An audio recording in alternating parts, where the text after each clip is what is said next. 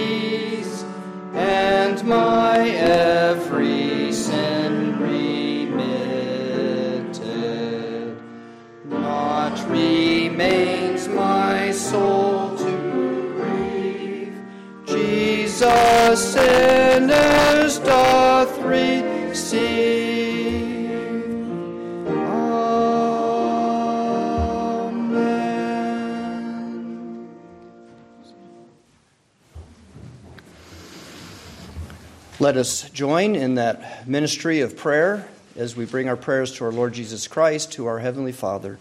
Let us pray. O Lord our, Lord our God, you are great indeed. You are clothed in majesty and splendor. You are wrapped in light as with a garment. In the solitude of a mountain height, you revealed your glory in Jesus Christ, even as he faced his crucifixion. We praise you for this glimpse of the mystery of our redemption when he was transfigured. You love the world so much that you sent your only Son to dwell with us, and he who bears your very image through whom all things have been created, who took our flesh and suffered death in order that he might that we might be made whole by his incarnation and by his death and resurrection. By his death he conquered death, and by his rising he gives eternal life. We praise you for your saving grace, and we pray that you would transform us by your Spirit as we have been joined with Jesus Christ. Let your love shine in all that we do and say so that the world may see the radiant light of Jesus Christ our Lord. Guide and bless your church, O God. Lead us in the way of the cross. Sustain us in that same way of following Jesus. We give you thanks and pray, pray for all who labor in service to Christ, not only in this land, but throughout the world. Especially, we remember and pray for our foreign missionaries, the missionaries of our church Mike McCabe, Sam Fulta, Hiro Hakabor in Asia, and for their families and the churches they serve and the many Christians in those places. We thank you that they are safe in Ukraine and China, but we do also pray for the people in Ukraine and the churches there, as well as the people in Israel and Palestine, that you would keep the powers of violence and destruction from consuming those nations and your church. Hear our prayers for our missionaries in these dangerous spots in the world.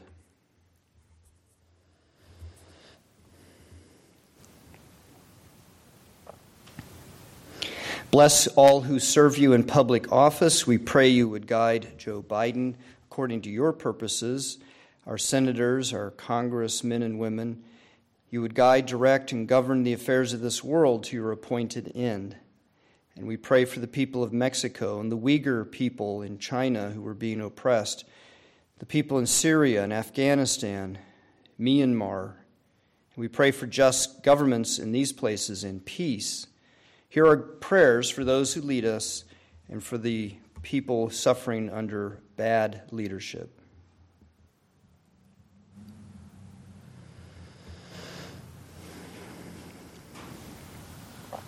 We pray for our nation, for our country, to know the good order you have established for your creation, and that we would uphold what is right in marriage, for human life, respect for other people as human beings, that we would know, and this society would know, what it means to be human. We do pray for those who are in the jail right now, for Greg and Anthony, for Warren and Steve and the other inmates who came to our study and worship service last week. Pray that you would help them to be encouraged as they hear the gospel, that they would believe it, trust in Christ, that you would give them fair sentences um, and time that they must serve, and that they would be joined with your church, your people, when they leave the prison. Remember and preserve your church those whom you have called and to whom you have pledged yourself in love in Jesus Christ. We especially remember and pray for Jeff DeBoer and Redeemer Church in Ada, Michigan. Here are our prayers for your church in this presbytery.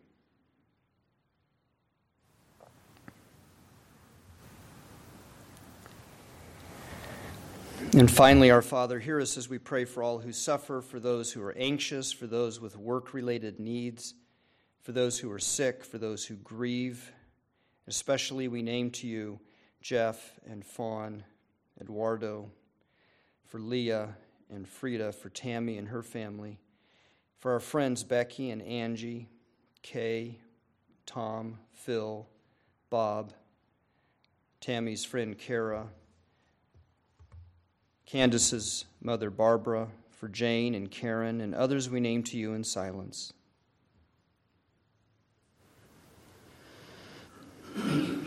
Grant them good medical care, heal them, give them a firm faith in Jesus Christ.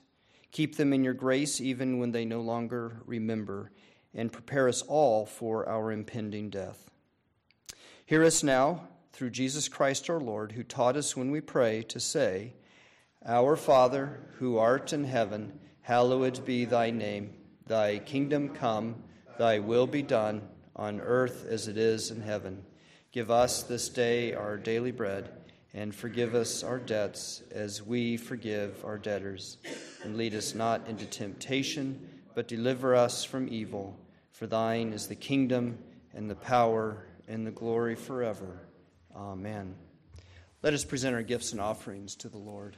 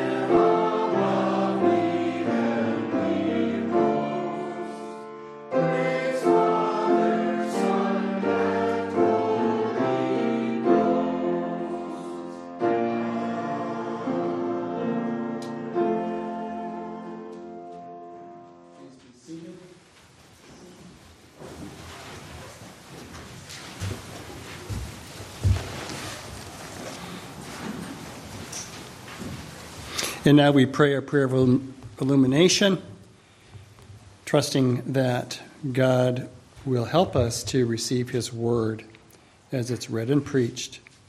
Let us pray. Father in heaven, we look to you, we call out to you to fill our souls with light, that by the work of your Spirit, you would help us, enable us to hear to believe, and then by your power to be transformed according to your word. As we pray in the name of our Savior, Jesus Christ. Amen. Our reading begins in the book of Leviticus.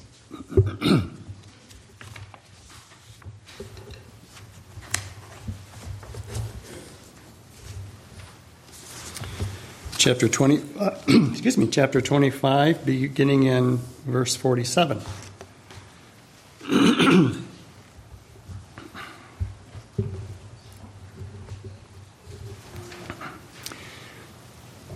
if a stranger or, or sojourner with you becomes rich and your brother beside him becomes poor and sells himself to the stranger or sojourner with you or to a member of the stranger's clan then after he is sold, he may be redeemed. One of his brothers may redeem him, or his uncle or his cousin may redeem him, or a close relative from his clan may redeem him. Or if he grows rich, he may redeem himself. He shall calculate with his buyer from the year when he sold himself to him until the year of Jubilee, and the price of his sale shall vary with the number of years. The time he was with his owner shall be rated as the time of a hired servant. If there are still many years left, he shall pay proportionately for his redemption some of his sale price. If there remains but a few years until the year of Jubilee, he shall calculate and pay for his redemption in proportion to the years of his service. He shall treat him as a servant hired year by year. He shall not rule ruthlessly over him in your sight. And if he is not redeemed by these means, then he and his children with him shall be released in the year of Jubilee. For it is to me that the people of Israel are servants. They are my servants whom I brought out of the land of Egypt. I am the Lord your God. Our Psalter response is printed in the bulletin. Oh, give thanks to the Lord, for he is good. Let Israel say, Let the house of Aaron say, Let those who fear the Lord say, Out of my distress I called on the Lord. The Lord answered me and set me free. The Lord is on my side. I will not fear. What can man do to me? The Lord is on my side as my helper. I shall look in triumph on those who hate me. It is better to take refuge in the Lord than to trust in man. It is better to take refuge in the Lord than to trust in princes. Our epistle reading is in Philippians.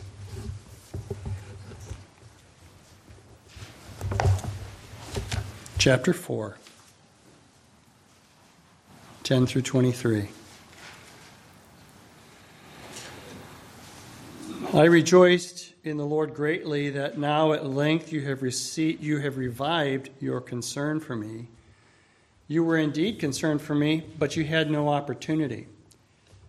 Not that I am speaking of being in need, for I have learned in whatever situation I am to be content. I know how to be brought low, and I know how to abound. In any and every circumstance, I have learned the secret of facing plenty and hunger, abundance and need. I can do all things through him who strengthens me. Yet it was kind of you to share my trouble. And you, Philippians, yourselves know that in the beginning of the gospel, when I left Macedonia, no church entered into partnership with me in giving and receiving except you only. Even in Thessalonica, you sent me help for my needs once and again. Not that I seek the gift, but I seek the fruit that increases to your credit. I have received full payment and more. I am well supplied, having received from Epaphroditus the gifts you sent, a fragrant offering, a sacrifice acceptable and pleasing to God. And my God will supply every need of yours according to his riches and glory in Christ Jesus. To our God and Father be glory forever and ever. Amen. Greet every saint in Christ Jesus. The brothers who are with you, with me, greet you. All the saints greet you, especially those of Caesar's household. The grace of the Lord Jesus Christ be with your spirit. Finally, our gospel reading in Matthew chapter 18.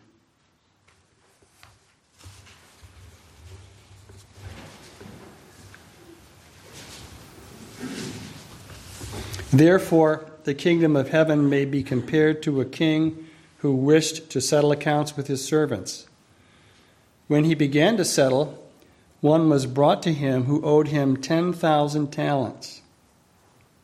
And since he could not pay, his master ordered him to be sold with his wife and children and all that he had, and payment to be made.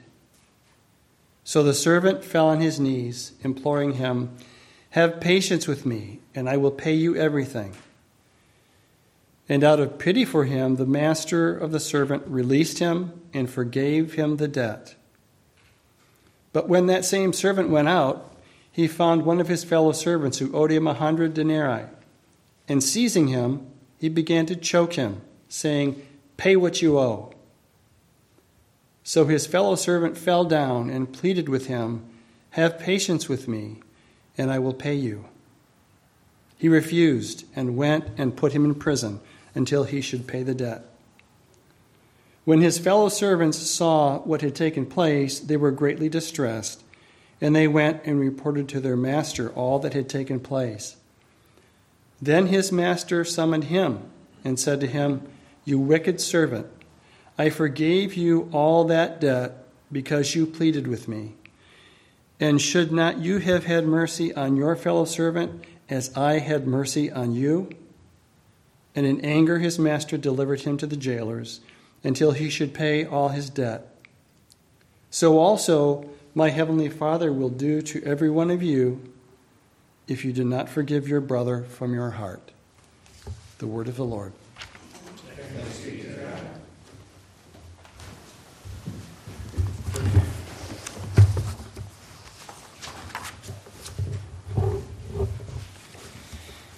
If someone gives you something or does something for you, then you owe them something in return, right? That's how it works. On a Friday evening in July a few years ago, I heard a knock at my door, and I went to see who it was, and there, standing on my porch, was a young, energetic man. He handed me a brand new roll of paper towels and quickly began to speak to me. He asked if I would be willing to watch a little demonstration. And I had a sense of obligation because he had done something for me, and before I could think of it, I agreed. It was almost reflex. He turned around and waved to a van that was sitting in the street, and out popped a fellow who went to the back of the van and pulled out a large box. The van drove on down the street, and the man struggled up to my house with the box. Sweat was dripping down his face, his clothes were wrinkled, his, uh, and his clothes were twisted around his body, he's very disheveled. I allowed him to enter my living room, and I asked him what was in the box. A super deluxe vacuum cleaner, he said. And he opened the box and carefully began to remove the contents. And soon there were pieces of vacuum cleaner all over the floor. Then, in front of my eyes, he assembled the shiny silver machine. And when he finished, it looked like a Swiss army knife for the floor. It had every kind of attachment you can think of. Thus commenced his demonstration, and it all started because somebody handed me a roll of paper towels, and I took it. Ingrained in our relationships of giving and receiving is indebtedness. If someone gives you something, then there's an expectation that you owe them. We interact this way every day when we go to a store to buy merchandise. You go to the dairy case, for example, and you pick out a gallon of milk, and then you go to the cashier and pay for it. It's not surprising, therefore, that this kind of economic giving and receiving is firmly embedded in our social as well as our economic relationships. You owe me is the demand of this giving and receiving. You can hear it in the shopping lines as well as in conversation between, for example, a mother and a child and her child. You owe me, or words to that effect. Naturally, we can also find indebtedness in the church. Jesus, however, upends this social giving and receiving indebtedness, and he makes for a new kind of relationship with each other. Now, Paul's relationship with the church in Philippi could very easily be interpreted as a payment debt relationship. When the apostle came to Philippi, we can read about it in Acts. He proclaimed the good news of Jesus Christ to the people. He proclaimed the way of salvation. In the name of Jesus Christ, he broke the power of demons and he shook the social captivity of that city. The first time Paul entered the city, he met a slave girl. So, the very first time he entered in to the city, he met this slave girl who had a spirit of divination, it says in the scripture, and she harassed Paul and Silas as they walked through Philippi. Can you imagine walking through this, this city and this person's dogging you and just saying things and trying to expose you?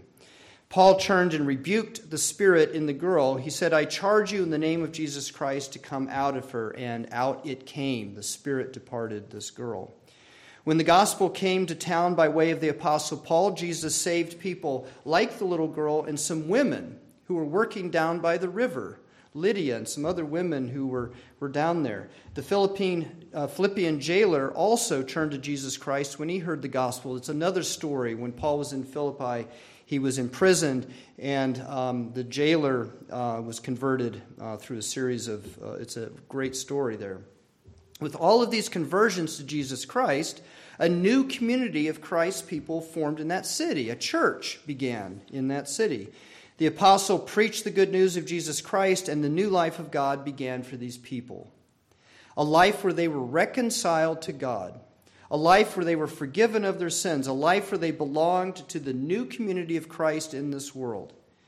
It's the church, the church where the peace of God, which passes all understanding, kept their hearts and minds in Christ Jesus.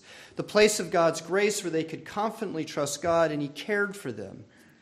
This was a community where they could be full of joy, having the same attitude of love and concern for others, which was theirs in Jesus Christ. It was a community that was headed towards a glorious end in Jesus Christ, and they were confidently striving forward to that end by the grace of God. What was clear was that they had received the beautiful, wonderful treasure of the gospel by way of Paul's preaching. And so they were indebted to Paul. He was their beloved apostle. They wanted to give back to him. He had done so much for them. Paul says in verse 15 of our scripture lesson, And you Philippians yourselves know that in the beginning of the gospel, when I left Macedonia, no church entered into partnership with me in giving and receiving except you only. Now, what do you give in return for hearing the gospel? In our culture, hearing the gospels probably is not that important. It's, it's considered just religious superstition or, or just some personal experience kind of a thing. And so there's not much interest in giving back for that. But if you've heard the gospel and you know who Jesus Christ is and what he's done for us and how we're saved and reconciled to God, then it's, it's this, the most treasured thing that you've ever heard or received. And when the Philippians heard that Paul was in jail, they saw an opportunity to give something back. Paul's writing Philippians from uh, when he was in jail um, somewhere else. When he, he, that's when he wrote the letter.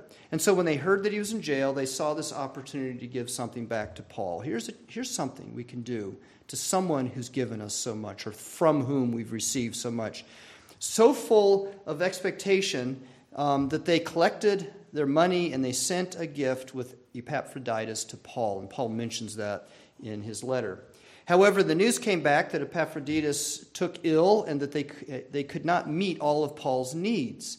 Epaphroditus, on his journey going to Paul, had taken ill, and some and the money hadn't necessarily re- arrived. At least it appears it didn't arrive in a timely way. And there were other needs that Paul had. So, in the world of payment and debt, they came up short. They wanted to give something back, but they came up short. And according to the general idea of an indebtedness, there was more that could, they could do. They still owed Paul. Caught up in the turbulence of indebted relationships, it drags heavily upon us. Perhaps you've experienced that weight of feeling like you owe somebody something, or somebody else, uh, somebody putting a demand on you that you do owe them, and you feel the weight of that. There are strings attached to giving, and we attach them to each other. Our gifts and responses to those who have cared for us come up short, and so then there's still that, that sense of you owe me. The power of you owe me drives us apart from each other. Our fellowship in Christ, our partnership in the gospel can become confused and weakened. Well, the economy of indebtedness seems unending if you think about it. When would that ever stop? When would we not be indebted to somebody? With all the wildly changing circumstances in our lives, what can you do about that? When circumstances change, there come all those times when we need help from someone or we need help from some organization that's run by people, and all of a sudden we don't have enough money. The house we are in may be foreclosed, our job is cut short, the stock market drops precipitously, our friends move away, the people we counted on to take care of us become incapacitated. Old age creeps on us, and soon death is staring us in the face. And among all those changes, it's so easy to become indebted to other people. In the economy of indebtedness, if you accept help from, from uh, help, if you accept help, then you owe someone something.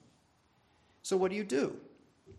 Well, one answer has been self sufficiency. So, rephrasing the words of Scripture that we heard this morning, we could put it this way I know how to be abased, and I know how to, be, how to abound in any all circumstances. I have learned the secret of facing plenty and hunger, abundance and want. I can do all things in me. And I hope you picked up what's been left out. But that's one way of putting it. I can do all things in me.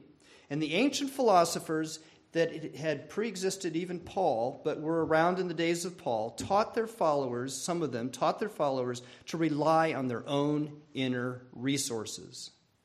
The Stoics said, No man is free who is not master of himself. And this philosophy has lasted through the centuries.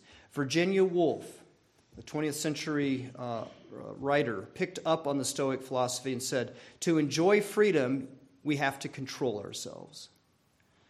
The belief is that we must be detached from what we cannot control. It fueled the idea, this fueled the idea that we must not depend on anyone else but depend on ourselves. Reach down into yourself for the fortitude and the power that you need, whatever the circumstance in life. For example, and three year olds are great at this, they're discovering that they want to do this. Um, but the three year old who tells his mother, and says confidently, I can do it myself. You've ever heard them say that. Well, they're, they don't realize it, but they're expressing that basic philosophy of Stoicism. Tell, tell the next three year old you hear, hey, you're a Stoic. They'll be, they'll be uh, befuddled by you. But anyway, when the little three year old, the child says that, the philosophers would clap their hands. This philosophy of life is not far removed from us. Amidst the changing circumstances of life, reach down into yourself and find the strength you need for being able to control what you can control. And the only thing that you can control is yourself. So find that inner power, that inner strength, and, and control those things. And in, when you do that, you'll detach yourself from all those other things that put demands on you and try to control you and put you in debt. Therefore, relax and free your mind of your troubles. Breathe out and breathe in, breathe out, breathe in. Focus on your inner peace. Let the noise and confusion of the world around you disappear and find the strength in yourself. And yet, when I reach down deep within myself, I come up short. While I may try to push aside all the guilt and the weakness and the fear and the anxiety that I find within myself, or I tell myself they're figments of my imagination, or they're, they're things that other people are trying to put on me, they still pop up. Pushing them aside does not make them go away. No matter how much inner strength and control that I try to exercise, I cannot remove my debt to others. And me sufficiency comes up short because detaching ourselves from this world means detaching ourselves from other people. Really, you have to live a life of detachment from other people if you're going to do this. Me self sufficiency is detached, it's like a kite flying around in the sky with no, with no string on it. It's just broken free, trying to fly around, blowing about in the sky. If we are, were able to be detached from others, then that would mean that we would have nothing to give either. That's the problem. If you detach yourself from others, yeah, you can try to not let them have control and be indebted to them, but then you aren't going to be able to give them either, uh, give anything to them as well. There is no giving and receiving when we're reaching down inside ourselves trying to be self sufficient. That's the basic idea of self sufficiency. But what we have within ourselves is not sufficient, it's insufficient. So, those who try to rely on themselves can become detached from relationships with others. They can lack close friends. They can become distant in their families. Perhaps you know people like that. It also emphasizes individualism. It can undervalue the significance of community and collective well being, that our well being is tied to others, and that we collectively can have more well being than just by ourselves. So here's, here's the dilemma do we, do we do we try to go with that or are we indebted? Are we indebted to others and have this kind of giving and, and indebtedness sort of relationship? Or do we just depend on self sufficiency and me sufficiency? Well, that's not the, the only choice. It's not an either or. It's not be in debt or be self sufficient. The good news of Jesus Christ is even more wonderful than we ever realized. We hear the good news of Jesus Christ, and, and we need to hear how far it goes in our relationships and in this life. It sets us free from relationships of you owe me. It sets us free from that, of that sort of expectation and demand. Our text this morning shows this to us. Paul waits until the very end of the letter, this section that we've heard read this morning, to thank the Philippians for their gift. And what's interesting about that is he's already had, it was sort of a standard thing, but he had a Thanksgiving section at the beginning of this letter. And he could have so easily inserted this right at that point. He could have said, and thank you for the gift. He could have put it at the beginning of the letter. And even today, when you receive something from someone, don't you thank them right away and then you go on and talk about your life or whatever's going on? You tend to thank them first. Paul could have reinforced that the Philippian Christians were in a relationship of indebtedness. He could have emphasized that, that uh, he had done a lot for them and they had given him a gift. And so there was this relationship of you owe me. And you paid for you paid, you gave a gift, and that goes towards that debt. But the question is, do they still owe him more because of such a wonderful gift they'd received with the gospel of Jesus Christ? Or maybe now he owed them, because that's the way this goes, back and forth. I owed you, you owed me, and you did something for me, now I owe you again. And so you've got this continuing situation, relationship of giving and receiving. Paul doesn't do that. He doesn't put his thanks for the gift at the beginning of the letter. He doesn't try to start off with this sort of demand uh, of owing of they, that they owe him or that they were paying a debt.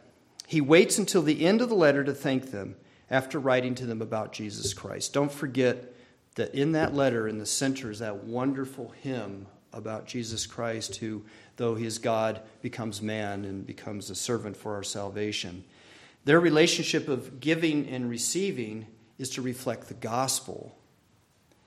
Jesus Christ, who did not count equality with God a thing to be grasped, but emptied himself, taking the form of a slave, being born in the likeness of men, being found in human form, he humbled himself and became obedient unto death, even death on a cross.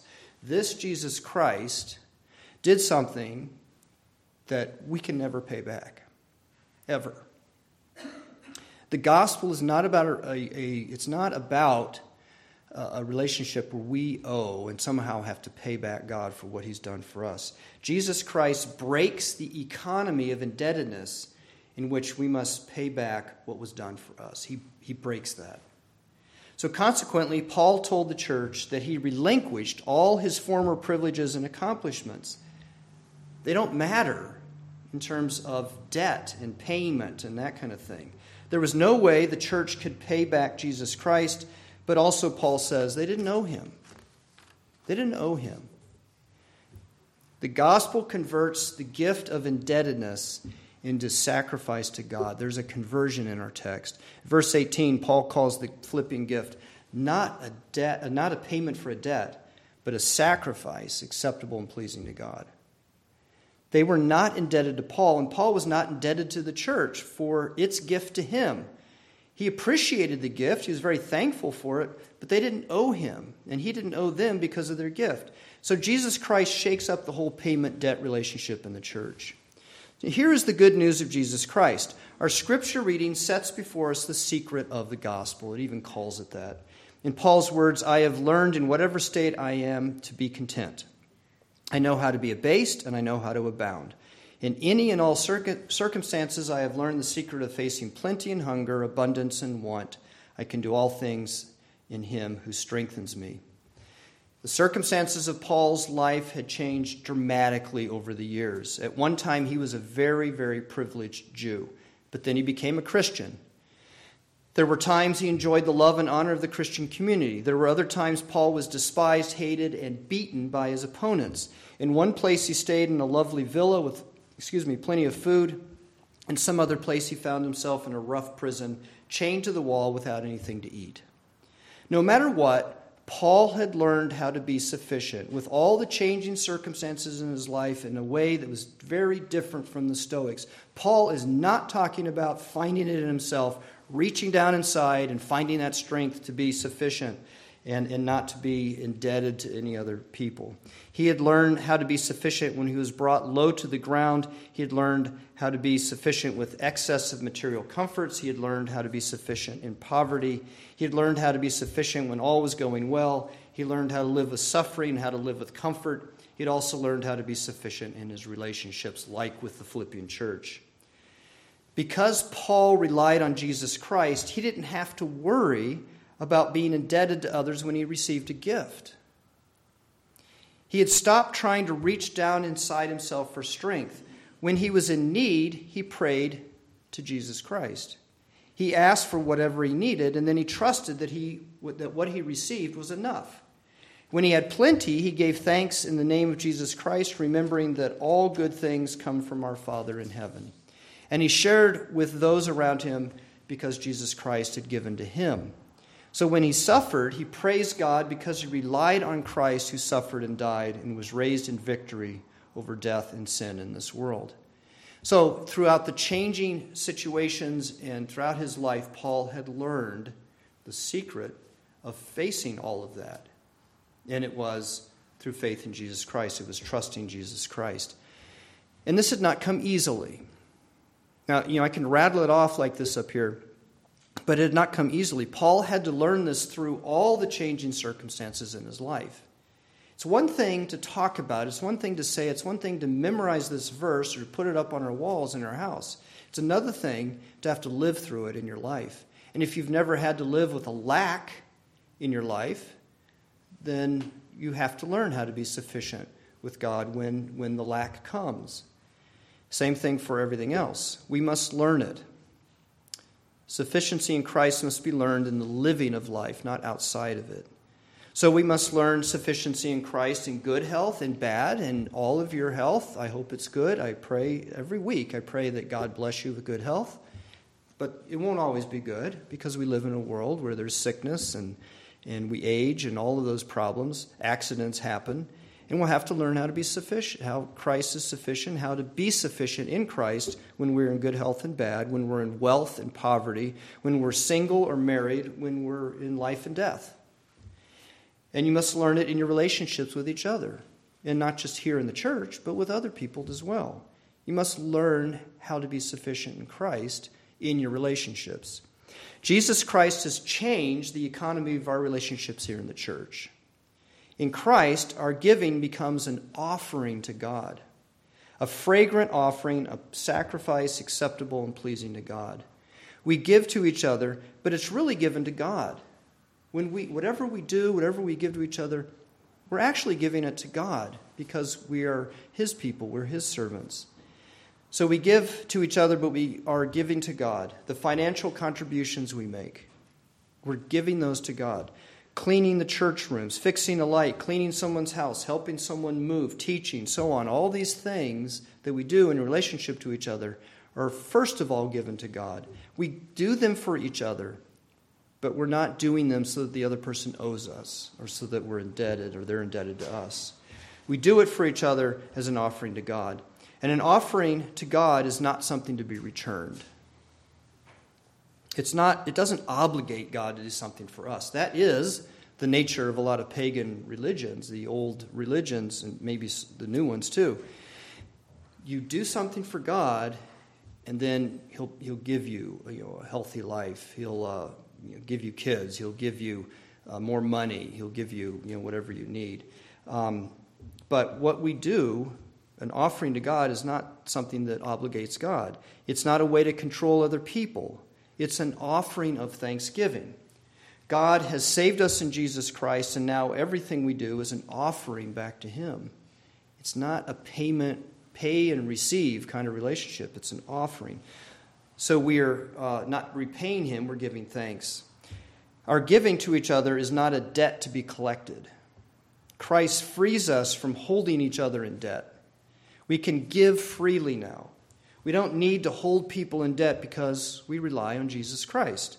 And God will supply every need of ours according to his riches in glory in Christ Jesus. This is the good news of the gospel. Let us take it to heart and believe it and ask for God's grace to live it. Let us pray. Almighty and merciful God, it is only by the gift of your Son that your faithful people offer you true and laudable service. Increase in us the fruit of good works, nourish us with all goodness, and this we pray through Jesus Christ our Lord, who lives and reigns with you in the Holy Spirit, one God, forever and ever. Amen. Please stand and let us confess our faith with the Creed. We believe in one God, the Father Almighty, maker of heaven and earth, of all things visible and invisible, and in one Lord Jesus Christ, the only begotten Son of God, begotten of his Father before all worlds, God of God, light of light, very God of very God, begotten, not made, being of one substance with the Father, through whom all things were made who for us and for our salvation came down from heaven and was incarnate by the Holy Spirit of the Virgin Mary and was made man, and was crucified also for us under Pontius Pilate. He suffered and was buried. And the third day he rose again according to the Scriptures and ascended into heaven and is seated at the right hand of the Father. And he shall come again with glory to judge both the living and the dead, whose kingdom shall have no end and we believe in the Holy Spirit, the Lord and giver of life, who proceeds from the Father and the Son, who with the Father and the Son together is worshiped and glorified, who spoke by the prophets. And we believe in one holy, Catholic, and Apostolic Church. We acknowledge one baptism for the remission of sins, and we look for the resurrection of the dead and the life of the world to come. Amen. Our hymn as we come to the Lord's table is number 528 My Faith Looks Up to Thee.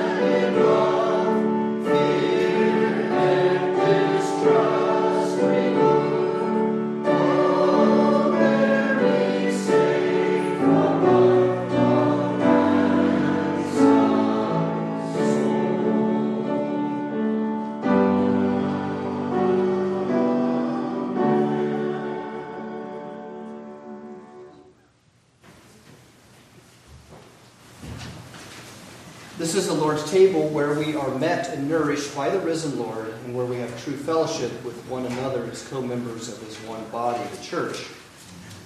Remember the words of institution. As they were eating, Jesus took bread and blessed and broke it. He gave it to his disciples. This is before he was crucified. And he said, Take, eat, this is my body. And he took a cup, and when he had given thanks, he gave it to them, saying, Drink of it, all of you, for this is my blood of the covenant, which is poured out for many for the forgiveness of sins.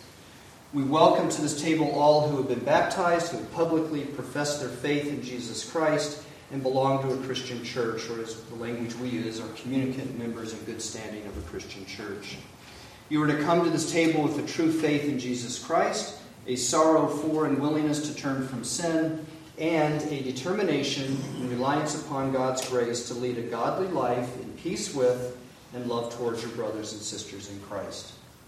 Christian people, today we have been reminded that Jesus Christ has overturned our expectations of indebtedness. This day we have confessed our sin, we've received the assurance of God's forgiveness, we've heard his call to live in love, to not be anxious, but to pray and bring our concerns to him. As you come to the supper, I exhort you to remember the grace that is yours in Him, and strengthened by the sacrament, the means of grace, God working and using the sacrament to strengthen us and feed us so that we can faithfully follow Christ. But as we come to the sacrament, we are strengthened to do things for others as an offering to God. And come to this meal with joy. This is the great meal of, of uh, that we meet with our Lord and Savior, and where we rejoice in His sacrifice on our behalf. We're strengthened by His gifts. We find here the grace we need to follow where He leads.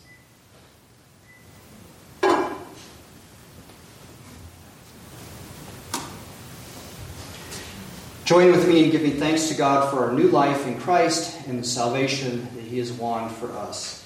The Lord be with you and also with you. Lift up your hearts. We lift them up to the Lord. Let us give thanks to the Lord our God. It is right to give him thanks and praise. You indeed are worthy of our thanks and praise, O Lord God Almighty. For by the breath of your mouth you have spoken your word, and all things came into being.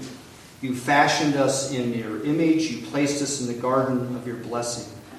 And though we chose the path of rebellion along with all of humanity, we would not, you would not abandon your own. And again and again, you drew your people into your covenant of grace. You gave your people the law. You taught us by your prophets to look for your reign of justice and mercy and peace. And as we watch for the signs of your kingdom here on earth, as it is broken into this world through Jesus Christ, we sing and, and we hear the song of the angels in heaven, and we join in their praise saying, Holy, holy, holy Lord, God of power and might, heaven and earth are full of your glory. Hosanna in the highest. Lord God, you are the most holy one. You are enthroned in splendor and light. And yet, in the coming of your Son, Jesus Christ, you revealed the power of your grace made perfect in our human weakness. Embracing our humanity, Jesus showed us the way of salvation. He accomplished our salvation and he loved us to the end by giving himself to death for us. Dying for his own, he set us free from the bonds of sin that we might rise and reign with him in glory. And so, as we come to this table, we do confess that faith that your church has confessed from the very beginning, very simply put, that Christ has died, Christ has risen, Christ will come again. Therefore, we proclaim the death that he suffered on the cross. We celebrate his resurrection, his bursting from the tomb. We rejoice that he reigns at your right hand on high, and we long for his coming in glory. As we recall the one perfect sacrifice of our redemption, O Father, by your Holy Spirit, may the eating of this bread and the drinking of this cup be for us a participation in the body and blood of our Lord Jesus Christ. Form us into the likeness of Christ, make us a perfect offering in your sight. Look with favor on your people, and in your mercy hear the cry of our hearts.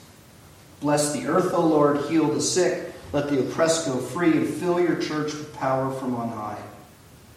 Gather your people from the ends of the earth to feast with all your holy people table in your kingdom, where the new creation is brought to perfect perfection in Jesus Christ our Lord, by whom and with whom and in whom, in the unity of the Holy Spirit, all honor and glory be yours, Almighty Father, forever and ever. And together we say, Amen.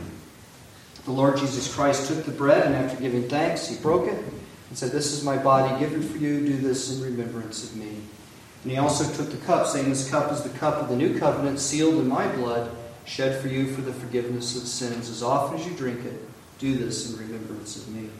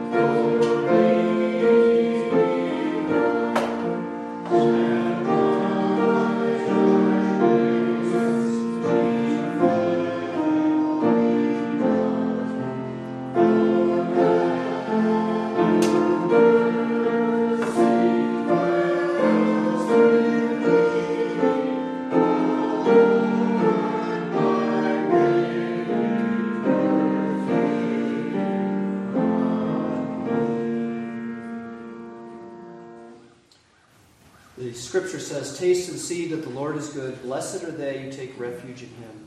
Take and eat this bread and drink this cup, and remember Christ's body and blood given for you. Receive it with faith and thanksgiving. Take and eat and drink.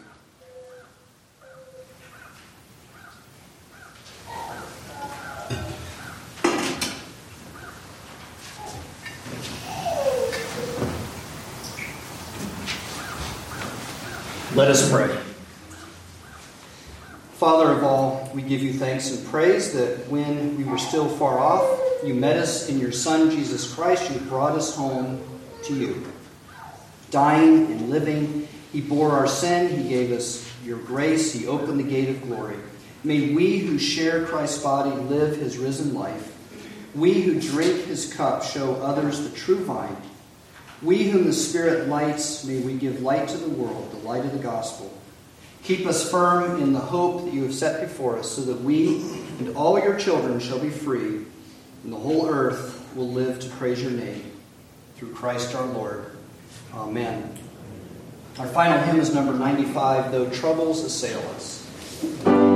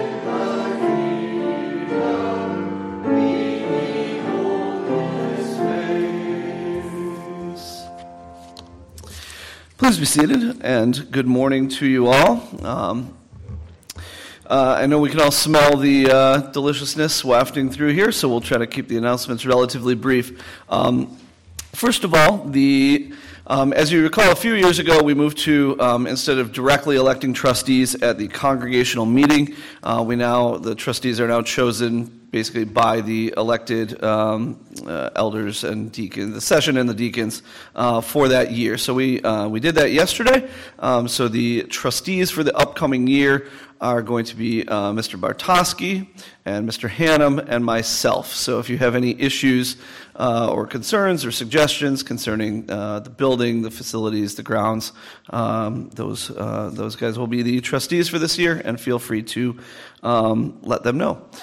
Um, I believe Pastor uh, led at the Oakland County Jail the other night, so we'll get the update on that. So, Friday night, one Friday night a month, we go up to lead a worship service at the Oakland County Jail. And usually there are two services back to back. So, the first service was just one person.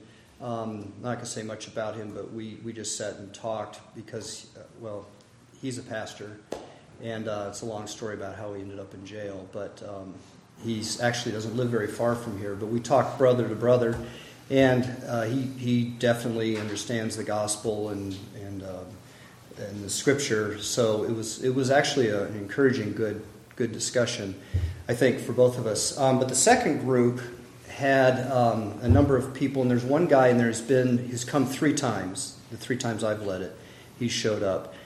And he's always quiet. He sits over on the side. And at the very end of this, uh, after we're done with the service, I just say, Are there any questions about Christian things you want to talk about? Because I'm not very good at talking about anything else. And uh, he, he never says anything. This time he asked a question. He said, Does God uh, punish, punish other people for things we've done? And one of the things that I've learned, and I didn't do this time, is always ask. now, tell me why you're asking that. It would have been good if I'd started with that. But anyway, I gave an answer, and then he, he followed it up and said, Well, he said, I used to make fun of disabled people um, when I was younger. And then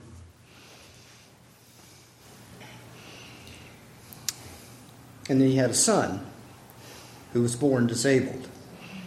So he connected that and thought, that it's because he made fun of disabled people that his son was born disabled. So, anyway, I responded to that. Now I understood where he was coming from, and I could talk to him. But see, that's the kind of thing where um, we bring the gospel to people. And you think about the weight of that. He's an older man, he's carried that his whole life. So, it was a great moment when he could hear the gospel related to that. And if you want to know how I answered, you can talk to me later. But um, but it, it, was it was kind of great to see how God opened that up. So we had that uh, meeting, that service, and that continues to go on. And we prayed for some of their names in the worship service. So keep praying for what we do there. Yeah. Thank you. Um, as you know, we are having our, uh, our fellowship meal after uh, service today. So, for those of you who are uh, not uh, who are visiting with us this morning, or, or perhaps infrequent guests, I don't believe we've ever once run out of food. So, please, please join us.